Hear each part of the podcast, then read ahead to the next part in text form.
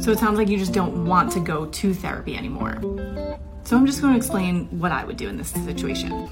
If a client came to me and said, Look, I'm really just not interested in going to therapy anymore, I'm going to want to explore that with them a little bit. So I might bring up their treatment plan or, you know, the goals that we had set for them and say, Look, these were your goals.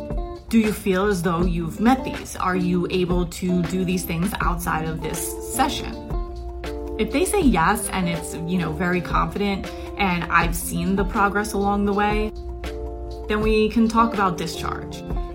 If I show them their goals and they don't agree with it, but let's say maybe they don't have the money to continue or it's interfering with their schedule right now or they want to pick it up at a later date, you can't make a client stay with you. You can't make a client stay with you. If somebody doesn't want to go to therapy anymore, they don't have to go to therapy anymore unless it's court ordered.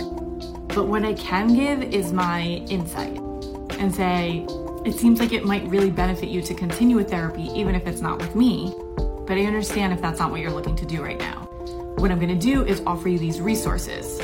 So if you do decide that you want to see somebody else or try a different modality of therapy, you have this information available to you. It's not my recommendation to discharge you from therapy at this time, but I cannot make you stay with me.